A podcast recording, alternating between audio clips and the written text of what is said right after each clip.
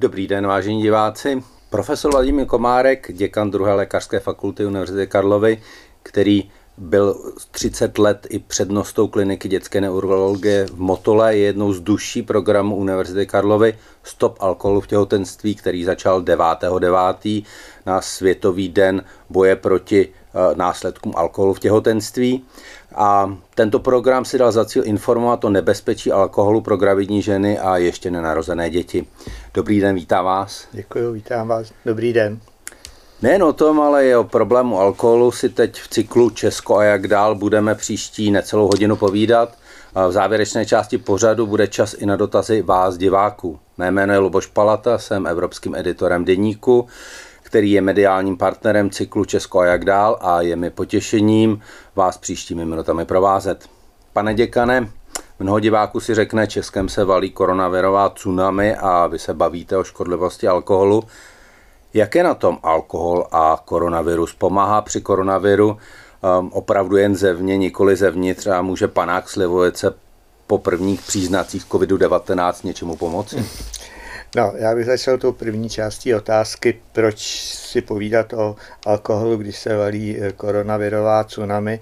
No, eh, koronavirová tsunami, jak doufáme, se převalí a zmizí a škodlivý alkohol zůstane i nadále, protože když si vezmeme eh, počty lidí, kteří umírají eh, v souvislosti s koronavirem a počty lidí, kteří umírají celosvětově a každoročně v souvislosti s následky alkoholu, ať jsou to Eh, postižení jater, ať jsou to nádorová nemocnění, ať jsou to úrazy spojené s alkoholem, tak samozřejmě alkohol a jeho škodlivé následky eh, jsou mnohem větší téma než eh, koronavirus. Pane a, profesore, kdybychom porovnali ten současný počet 450 přibližně no, tak to umrtí na koronavirus, mnohonásobně víc. Třeba desetninásobně určitě, až? Určitě. A takže to samozřejmě je závažnější z tohoto hlediska. A co se týká, eh, jak, eh, jestli může eh, alkohol pomoci v případě ohrožení koronavirem, tak ta otázka samozřejmě zní, ano, jistě, můžete si v alkoholu mít ruce, můžete si alkoholem vykloktat a ve chvíli možná, kdy nevíte, jestli jste nakažený nebo nejste nakažený a propadáte panice, tak sklenička vína nebo malá stopička hruškovice vás může uklidnit, ale rozhodně to není lék vnitřně, jak eh, byl doporučována. Jakákoliv dezinfekce se vnitřně samozřejmě používat nesmí a svým způsobem v tomto případě eh, by to bylo také naprosto jako nevhodné. Takže slivovice zabírá spíš zevně. Tak no. slivovice v tomhle, v tomhle v tom smyslu proti koronaviru určitě když nebudete mít kvalitní slivovici, jak si v ní můžete mít ruce a kloktací. Zkusme se ještě zastavit u alkoholu a COVID-19 trochu vážně. Je prokázáno, že během koronavirové krize se zvýšila i v České republice spotřeba alkoholu a že významná část populace si pomáhala právě alkoholem. Je při psychickém tlaku pití alkoholu dobrý nápad? To určitě není dobrý nápad obecně kdykoliv, nejenom v době pandemie, že řešit problémy alkoholem, prášky, jako je cesta do pekel, protože se může vyvinout závislost a rozhodně to není na místě.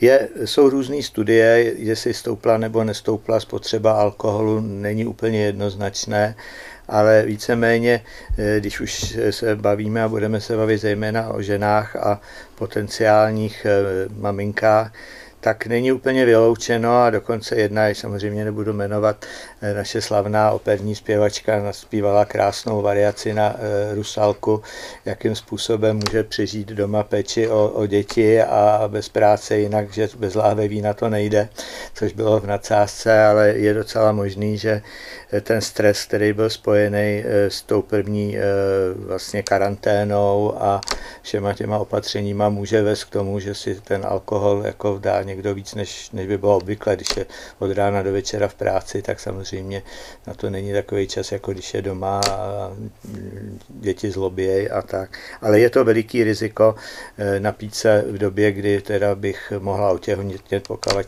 jsem ženou ve fertilním věku, tak je to riziko obrovské, k tomu se určitě ještě dostaneme. Vy se zabýváte hlavně vlivem alkoholu na těhotné ženy a potom důsledky ehm, toho. Podle některých náznaků můžeme očekávat po koronavirové karanténě populační bomby, jak pomulační boom, jak nebezpečné je to v kombinaci s odhady eh, o tom, že se právě konzumace alkoholu v populaci ve stejném období výrazně zvýšil. No, to je přesně ono, tak jako pokud bychom obecně nedoporučili nikomu, aby řešil svoje problémy alkoholem, tak v žádném případě by jakákoliv eh, žena ve fertilním věku, která může otěhotnět, není eh, chráněná antikoncepcí, tak by se měla vyvarovat absolutně jakémukoliv množství alkoholu. Já ještě jako student v 70. letech jsem se setkával s tím, že doporučovali eh, někteří ginekologové eh, maminkám, že si můžou v klidu dát nějakou malou skleničku, že to určitě dítěti neublíží. Není to pravda. Alkohol škodí v jakémkoliv množství, v jakémkoliv období těhotenství. Jiné následky pro ten plod to má na začátku těhotenství, jiné následky na konci těhotenství. Takže nula, nula, nula. Vy jste při té kampani, která začala toho 9.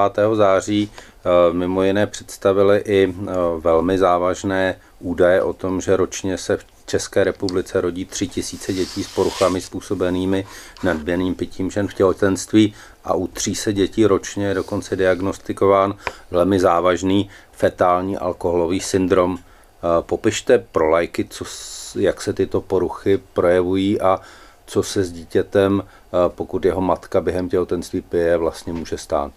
Já bych začal eh, těmi čísly.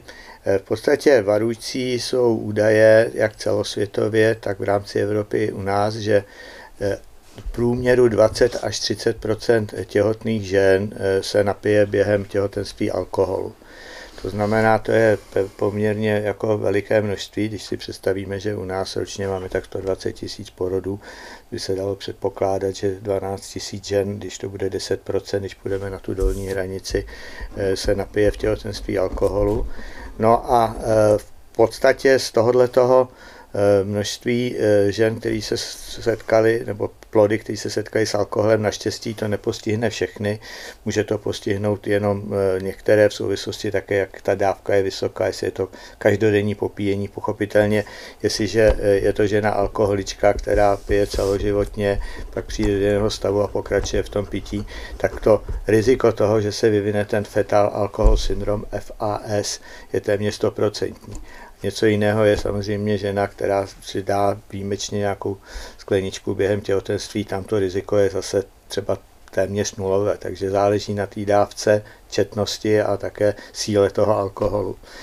A těch 300 dětí zhruba, to jsou 3 promile ze všech narozených dětí, má skutečně ten závažný fetální alkoholový syndrom, který prostě spočívá v tom, že eh, ten mozek podstatě, který je pod vlivem alkoholu, protože mozek se začíná vyvíjet už takový třetí, čtvrtý týden po početí a pak tam ty buňky se rozšiřují, migrují, usazují se, diferencují, vytváří se mozková síť, která je strašně důležitá pro celoživotní vývoj toho dítěte a člověka, tak eh, ta síť se naruší, naruší se eh, obalování eh, těch nervových vláken bílou hmotou a zpomaluje se vedení v podstatě a ty rodi se ty děti se rodí už na venek s dysmorfickými změnami v obličeji.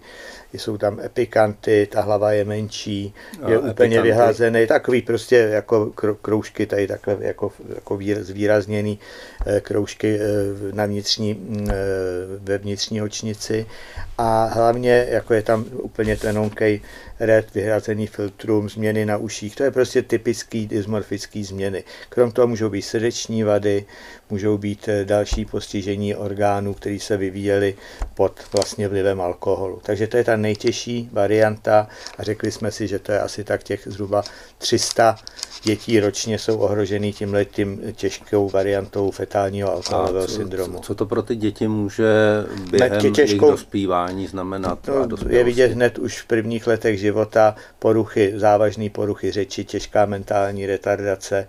Já si pamatuju, když jsem jako mladý eh, lékař začínal na Teplicku, tak jsem tam právě Eh, viděl eh, třeba tři děti jedné matky alkoholičky postižený tímhletím syndromem, všechny tři byly těžce mentálně postižené. Takže to je ta nejzávažnější varianta, která se projevuje hlavně u těch, kteří jsou závislé na alkoholu. Ta lehčí varianta... Je, ta, je tam i nějaké výrazné snížení inteligence? Ano, těžká mentální retardace, výrazné snížení inteligence už od počátku. Ale určitou skrytou a o to nebezpečnější variantou jsou ty s alkoholem združené poruchy neurovývojové, to znamená, to jsou menší poruchy, není to na tom dítěti vidět po porodu, ale projeví se to, až když začne chodit do školy, protože má poruchy soustředění, poruchy učení, Eh, to, čemu se někdy říká ADHD, Attention Deficit Hyperactivity Disorder, to je eh, hyperaktivita s nesoustředěností, impulzivitou, můžou tam být i autistické rysy, problémy čtení, dyslexie, dysgrafie, dyskalkulie a takových dětí může být až třeba kolem 3000. Eh, Takže z tohohle toho důvodu se naše fakulta, naše univerzita připojila poprvé vlastně k fetálnímu alkoholovému syndromu, dni fetálnímu alkoholovému syndromu 9. září. Ta kampaň bude pokračovat ještě i na dalších fakultách a univerzitách a měli bychom opravdu se dostat k tomu, že postupně eh, by si všechny budoucí maminky uvědomovaly, že prostě obejít se bez alkoholu je mnohem důležitější a neriskovat eh, zdraví svého budoucího dítěte, než ta jedna sklenička alkoholu. Takže skutečně znova připomínám, maminky, budoucí maminky, vlastně všechny ženy ve fertilním věku by si vůbec neměly napít alkoholu. Když se bavíme o těch 3000 dětech ročně, to je 2,5% všech nově narozených dětí, to je opravdu hodně. A zároveň tady eh, ten trend eh, těch poruch typu ADHD, dysgrafie, dyslexie je eh, stále se rozšiřující.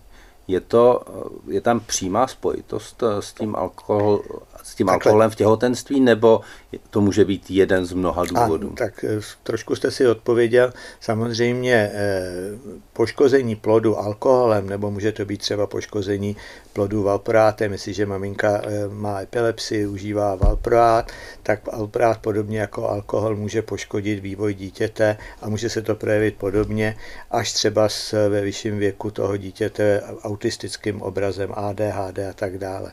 Řada těchto těch takzvaných neurovývojových poruch, mezi které teda patří ADHD, porucha pozornosti s hyperaktivitou, autismus, vývojové dysfázie, dyslexie a tak dále, jsou geneticky podmíněné. Takže Nicméně, jestli si vezmeme, že dětí s poruchou pozornosti s hyperaktivitou je kolem 10% populaci, dětí, kteří mají poruchu e, řeči, je kolem 5% populace a autistické spektrum eh, tvoří až 2%, takže tady už máme dohromady 17% populace. Tak jestliže z toho ubereme, kdyby skutečně program proti eh, požívání alkoholu v těhotenství fungoval, tak nám z tohohle toho spektra zmizí zhruba ty 2,5 až 3% dětí a bude mnohem méně teda problémů ve škole, mnohem méně problémů teda samozřejmě eh, nejenom ve škole, ale i doma a společnost na tom nepochybně ušetří, protože eh, ta péče o ty děti s mentální retardací, s hyperkinetickou poruchou nebo s autismem něco stojí, nejenom nervy rodičů a učitelů, ale především stát na placení asistentů a lécích a tak dále. Um, nezapírejme si, že mladá generace především eh, eh, vedle alkoholu zná už eh, marihuánu, je tady stále problém nikotinu, kouří stále poměrně velká část populace. Jak je to ze škodlivostí marihuány, nikotinu v porovnání s alkoholem v těhotenství? Takhle, samozřejmě každá droga, eh, lék, eh, alkohol eh, může poškozovat ten velmi geneticky naprogramovaný a křehký vývoj lidského plodu a hlavně mozku. Tam skutečně v některém období, je to třeba během jednoho dne, se vyvine poměrně rychle určitá část třeba mozku a jestliže ten den se maminka setká s nějakým virovým onemocněním. Tady může třeba možná, to nevíme, i covid eventuálně třeba narušit vývoj plodu, to se ukáže někdy třeba v budoucnosti. Tak zkrátka dobře, jakákoliv noxa, včetně marihuány, nikotínu, ten vývoj může narušit. Je známo, že nikotin vede k tomu, že pokud je matka silná kuřečka, můžou být ty plody menší, mít menší hlavičku a tak dále. Ale neudělá to tak těžký obraz jako alkohol a stejně tak marihuana neudělá tak těžký obraz, jako udělá alkohol.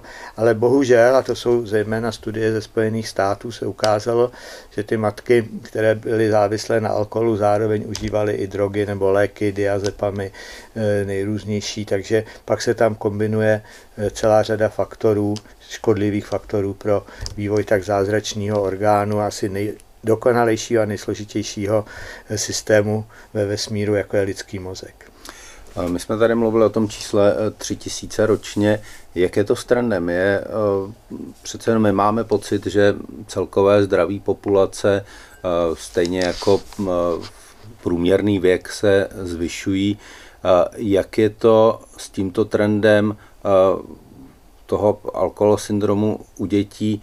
Zvyšuje se, je stabilní, nebo v minulosti to bylo ještě horší? To je dobrá otázka. Eh, samozřejmě eh, určitě, když se podíváme do historie středověku a 20. 30. let, a když se podíváme na dobu prohybice, tak to vypadalo, že teda jako byli všichni a všude a že se do určitý míry naštěstí proměnilo vnímání eh, vlastního zdraví jako eh, důležitý devizi, že jako se dostalo na žebříčku hodnot na vlastně první místo obvykle, když si... Když... A myslíte, že i v naší populaci? Já myslím, že i, I v, v naší populaci, i v české populaci a vidím to i na generaci mých studentů na naší druhé lékařské fakultě, že samozřejmě studenti se vždycky napijou a, jako, a, a medici určitě a medičky taky, ale já myslím, že to vnímají mnohem víc a eh, mnohem víc eh, sportují, mnohem víc prostě dbají na Eh, dobrou životosprávu než jejich eh, třeba dědečkové a už nevidíte mezi současnými studenty na Karlově univerzitě tolik obézních a tolik prostě jako nezdravě eh, žijících studentů, jako si svým způsobem pamatuju i v době mého mládí. Nicméně někdy je to až zase přestřelené druhým směrem, že se až tolik zase dbá příliš na Eh, na to tělo, na to, aby se vybudovaly svaly a aby se, já nevím, nejedlo tohle a nejedlo tamhle to. Dokonce eh, kromě eh, mentální anorexie, která je známá, je taky nebezpečná, zejména u těch mladších dospívajících, tak se zase vyvíjí často ortorexie, to znamená závislost na tom, aby to jídlo bylo naprosto zdravé a korektní a ten člověk se není schopný normálně najíst a neustále sleduje, jestli v tom není nějaký prostě něco a jestli náhodou neudělá nějakou chybičku. A to a, a to je věc, která se už nesléčí? No, zatím se to neléčí, ale zatím eh, v podstatě eh, já myslím, že k tomuhle to měl krásný přístup pan profesor Koutecký, emeritní děkan naší fakulty eh, a zároveň zakladatel dětské onkologie, který zachránil tisíce životů. A já si rád vzpomínám, když tady ve velké aule Karlovy univerzity mluvil na promocích k, k svým absolventům a i k jejich rodičům, tak jako říkal, že když si člověk prostě jako večer potom sedne po celý dnu, uvolní se, dá si, on si třeba dal malýho panáčka Hruškovice a Viržínko, tak na tom není vůbec nic škodlivého. A bylo vidět, jak ty tatíkové a dědové v auditoriu jako se usmívají, říkají, vidíš, mámo, i pan děka nám to doporučuje, takže jako všeho s mírou, jako uměřenost jak výdle, tak pití je, myslím, základem teda zdravého způsobu života. A to, co říká můj kamarád a e, proděka naší fakulty Pavel Kolář, který je, myslím, všeobecně dobře znám, tak hrozně zdůrazňuje, že to tělo není to nejdůležitější, ale pěstování toho ducha, zdravé mysli, rezilience, odolnosti, aby když se setkávám s neštěstím, když se setkávám s problémy, abych nesáhnul potom léku diazepamu nebo sklenice alkoholu, ale aby ta síla byla ve mně, aby jsme měli to, čemu se říká zdravá rezilience, to znamená, když nás něco stlačí, aby jsme se jako tenisák dokázali zase narovnat a nakonec se e, stali po té e, zátěži i lepší, trošku zocelený. Takže já jako i věřím, a říkal jsem to už po té první vlně, že e, sice je to strašná jako svým způsobem doba z toho hlediska všech těch omezení a komplikací, které to přináší komukoli, ale věřím tomu, že z toho výjdeme e, trošku zoceleni a e, odolnější, že prostě nás pak už třeba jen tak něco nezaskočí. No, takže už si řekneme, za covidu bylo hůř a, a budeme to zvládat lépe. No tak je, e, přesně e, takhle a myslím, že to stojí za to tady říct, protože občas jako taky nalít trošku optimismu lidem dožil, tak jeden profesor naší univerzity, který má 99 letého dědečka, říkal, že dědeček prodělal na jaře covid v 99 letech a doufá, že se dožije stovky teďka, takže není, není to tak jenom, že by jako automaticky všichni seniori byli definitivně eh, ohroženi a museli se děsit. Když se vrátil ještě k tomu alkoholismu eh, nebo pití alkoholu v těhotenství, je tam eh, nějaký rozdíl u sociálních standardů těch lidí, jestli třeba vysokoškolské vzdělání, vyšší příjmy, přece jenom umožňují tomu člověku žít trochu jinak a dávat si na to pozor, nebo tam tohle spojitost nenajdete? Ne, nepochybně celosvětově a platí to i pro Českou republiku, je ta sociální úroveň spojená samozřejmě i s určitými stravovacími návyky a s alkoholem. To znamená, Eh, vzdělanějších lidí eh, a dobře eh, hmotně zajištěný, je ta strava také jako lepší a kvalitnější a i ten alkohol případně teda kvalitnější než u těch, dejme tomu, nechci se jich dotknout bezdomovců a tak dále, to jsou prostě, nebo lidi, které sociálně vyloučené, vyloučené skupiny, teda samozřejmě ta strava i ten alkohol je tam mnohem častější a je to nebezpečnější, to znamená i to, ten stav toho zdraví a dostupnost lékařské péče a tak dále je horší. Takže to je celosvětový trend a určitě Česká republika tomhle není jiná. A samozřejmě hraje i roli celkový, celková vlastně nálada a povaha a taky i svoboda a demokracie. To bylo vidět jednoznačně, když jsme se podívali v 90. letech na úmrtnost eh, a dobu dožití, délku života v socialistických zemích, těch takzvaných postkomunistický a e, těch kapitalistických západních zemí, tak jsme na tom byli mnohem hůř, přestože jsme nebyli úplně zase o tolik chudší, ale hrál tam roli i ten stres a nesvoboda a poměrně rychle jsme se pak dostávali e, s tou délkou života e, a začali se blížit vyspělým evropským zemím. Čili, jestli tomu správně rozumím, tak bychom měli s tou kampaní že alkohol v těhotenství je špatný, možná začít u těch sociálně slabších skupin, protože tam je to asi takhle, nejzávažnější rozdíl. Rozhodně, takhle. E, to je dvojsečná e, vlastně e, odpověď na to, protože na jedné straně nepochybně tam, by to, u těch, tam, kde jsou ženy alkoholičky v těch sociálně slabších skupinách, tak tam je potřeba zasáhnout jako nejrazantněji ale zase ta odezva a ta akceptace toho jako bude, menší. bude menší. Mm. To znamená, do určité míry samozřejmě mělo by to být plošné, ale nepochybně možná víc se setkáme u středoškolaček a vysokoškolaček s tím, že si řekne, no tak mě ten alkohol za to nestojí. Zatímco ta e, třeba bezdomovkyně si řekne, ať je to jedno, jako, ať mi říkají, co mi říkají, já si to prostě musím tu svoji dávku vzít. Takže je to určitě potřeba k tomu přistupovat plošně, jako, ale zároveň jako je potřeba diferencovat podle té které sociální vrstvy. Není ale problémy z České republiky, že tady je obecně obrovská akceptace alkoholu jako něčeho naprosto normální, 8, celých 8 čist, litrů čistého alkoholu na osobu ročně. V pití piva jsme světová jednička, ještě se tím chlubíme. Co to ale podle vás naší populaci zdravotně ekonomicky tak stojí? Vždycky, když se řekne potřeba, eh, potřeba alkoholu eh, na hlavu, eh, třeba piva konkrétně za rok, tak vždycky se jako k tomu dá říct, ale kolik nám to tady vypili Němci, Angličani, Švédové. Takže, uvidíme. takže právě bude velmi zajímavý tenhle ten rok, kdy se ukáže teda, kolik jestli, toho vypijeme jestli skutečně jsme první na světě, anebo jestli nám to teda pomohli kamarádi, teda, který jsem eh, jezdili, v, v podstatě to byly miliony lidí, kteří tady prostě projeli a vypili eh, hektolitry piva. Ale jako jasně, to je celosvětově Eh, si myslím, že jsou země, kde teda no tak pochopitelně arabské země a tak dále, tam ten přístup k alkoholu je úplně jiný. ale jako je v Česku velmi tolerováno víno, pivo. Myslím si, že a to je dobře, že eh, aspoň eh, jako v porovnání zase s východem toho tvrdého alkoholu, který je nejrizikovější, tady není tolik. Ale ta tolerance by měla být eh, teda menší a rozhodně to je taky pak už věcí, nejenom, že to říkají lékaři, že by to měli i dodržovat i politici a měli by jít příkladem Eh, především třeba i teda nakonec ty celebrity, herci, zpěváci, sportovci, teda ty většinou jdou. A myslím si, že by i měli být přísnější a to u nás myslím moc nejsou.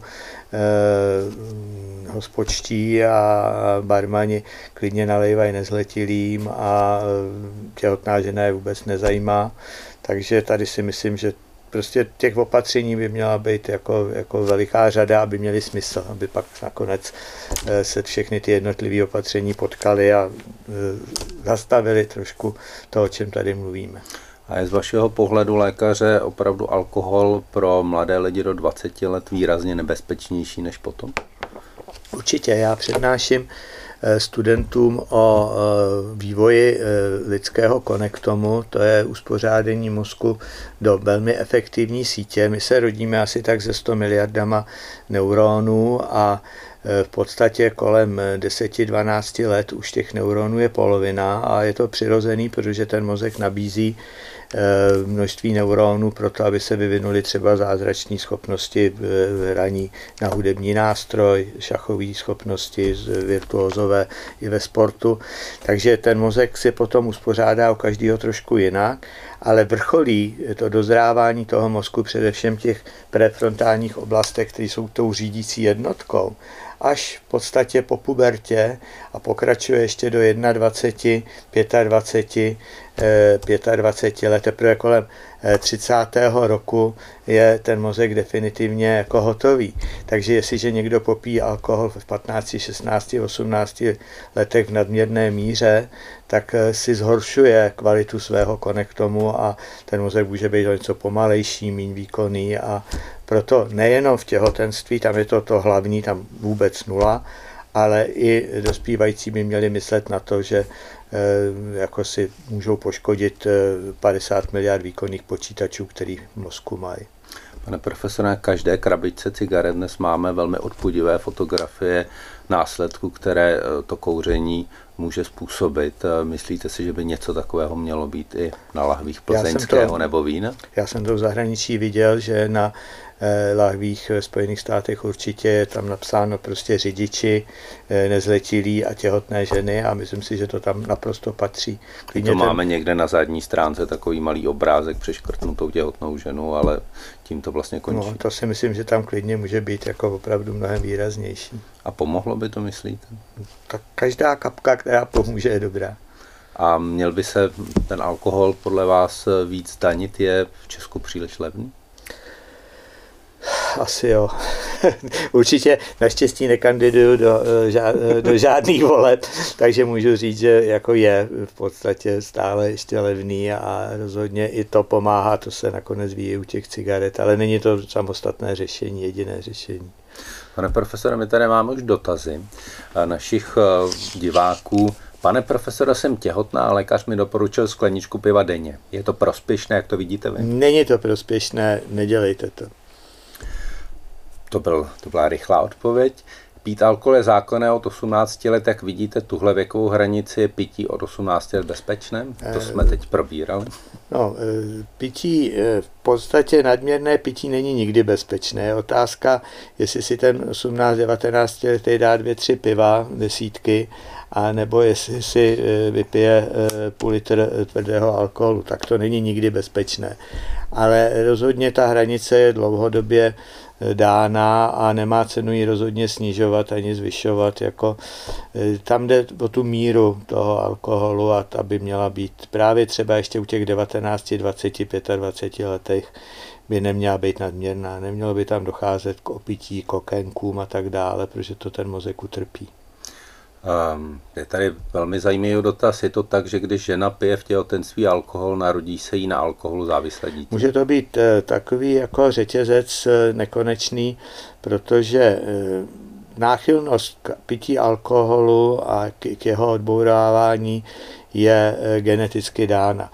Ještě tady nezaznělo, že muži odbourávají alkohol mnohem rychleji a mnohem lépe než ženy, takže jako jednoznačně dávka, kterou může vypít 90-kilový muž, může být mnohem vyšší než dávka, kterou může vypít 60-70 kilová žena, takže tam záleží na celkové hmotnosti a navíc ženy odbourávají tak ze 70-80% proti mužům ten alkohol hůře.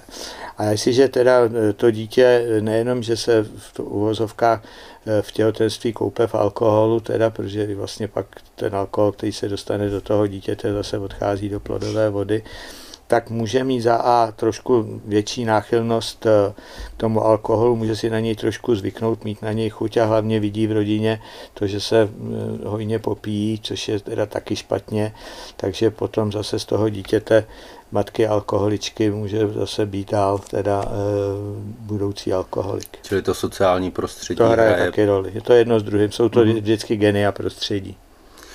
Um, my jsme se u toho už trošku zastavili, ale eh, ještě bych to zopakoval jednou. Je tady dotaz, je rozdíl mezi tím, jak reaguje na alkohol tělo ano. muže a ženy. Um, asi nejen to váhou. Je to, je to daný tou dehydrogenázou, která odbourává alkohol, znamená, ženy eh, jako odbourávají alkohol pomaleji. A profesor Šamánek, který byl takový jako eh, na jedné straně slavný dětský neurolog, založil dět, špičkovou dětskou kardiologii, která do dneška patří k nejlepším na světě, ale zároveň eh, v některých kruzích neblaze proslul tím, že napsal knížku o víno na zdraví a tam doporučuje jako mírné pití, střídmé pití, kde mluví o tom, že muž může vypít relativně zhruba dvojnásobek eh, toho třeba vína, třeba když muž vypije dvě eh, dvojdecky, takže na jenom jednu, protože skutečně pro ní je eh, to nebezpečí alkoholu mnohem vyšší. A je to jenom tím, že ženy na ten alkohol reagují víc, takže se takzvaně rychleji opí, nebo i ty následky kocoviny a podobné věci jsou u žen těžší. Ano, jsou samozřejmě, protože třeba játra jsou vystavená tomu alkoholu mnohem, mnohem déle nebo jiný orgány, protože ten alkohol jako skutečně vy teoreticky můžete to jedno pivo za dvě hodiny mít úplně odbouraný. Eh, ta žena pochopitelně ten alkohol odbourává déle, tím pádem eh, je na ní více ta opilost vidět, eh, je mnohem hůse třeba druhý den probírá z kocoviny, což jsou společenské aspekty, ale poškození jater a náchylnost k rakovině, třeba prsu i, anebo náchylnost kolorektálním karcinomu, což platí i pro muže, je vyšší. Takže tady jako musíme si povídat o tom, že to není jenom riziko pro játra a pro mozek, ale i vyšší riziko rakoviny. Čili muž gentleman by měl nalívat především sobě a ne své partnerce. Tak. Ale tak pak by vypadal, že není gentleman, že, te, že to vypije všechno sám a že, že to té ženě nepřeje. No. ale možná chrání její Ale právě ano, přesně tak, je to v jejím zájmu. Eh, pane profesore, jak se díváte na snahy, které občas probleskují v poslanecké sněmovně Senátu zrušit novou toleranci alkoholu u řidičů nebo u cyklistů nebo u vodáků? No, znáte Čechy, my patříme k takovým zajímavým, já nevím, kde se to vzalo, eh, neukázněným národům. Když se podíváte zejména právě o prázdninách, tak kolik Čechů leze tam, kde nemá, v horách eh, slovenských, rakouských, v zimě, v letě. Když jsou někde nějaký zákazy, předpisy, Němec, Švýcar, Holandian, Rakušan prostě to respektuje, má respekt z úřadu, i ve Spojených státech velký respekt teda prostě, že jo, ze všeho. A Čech si vždycky říká, já to zkusím a ono se mi nic nestane a tak dále. Takže já si myslím, když člověk ví a je někde ve světě a dá si třeba právě zrovna v té Francii po dobrý večeři dobrou skleničku vína a ví, že může sednout eh, do auta a odjet, že skutečně ta jedna sklenička jako opravdu jako se nepočítá, tak je to příjemný. Ale já si nedovedu představit, eh, když bychom eh, Čechům zvýšili tolerantní hranici alkoholu, tak teďka stejně jich řada jezdí s tím, že nějaký těch 0,1, 0,2, 0,3 tam občas má a když by měli povolených 0,3, tak budou jezdit z 0,6. je to asi něco podobné jako s tou rychlostí. Když jim povolíte 130, jezdí 150, když povolíte 150, jezdí 170. Takže já, kdybych byl v poslanecké sněmovně, tak bych to eh, rozhodně pro eh, nulovou jako, jako bylo by to jistě populární, ale viděl bych větší následky eh, automobilových nehod a jak pro cyklisty, tak pro, pro, pro řidiče, tak pro chod. Tady je otázka, že tady ještě pořád, aby jsou to účastníci dopravy, chodci mají sice nosit ve tmě odrazky, ale že by se chodcům, kteří jdou z jedné vesnice do druhé, také nemělo nalévat, to zatím nikdo nezavedl. ale chodec šněrující prostě jako eh, se eh, po eh, temné silnici, myslím si, je poměrně nebezpečný nejenom sobě, ale i těm, kteří se s ním můžou srazit.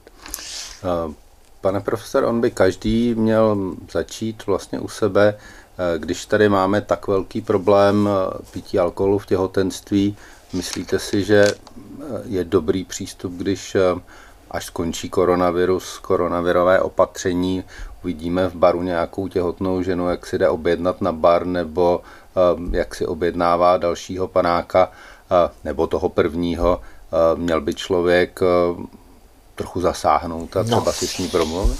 To Jak to, to vidíte?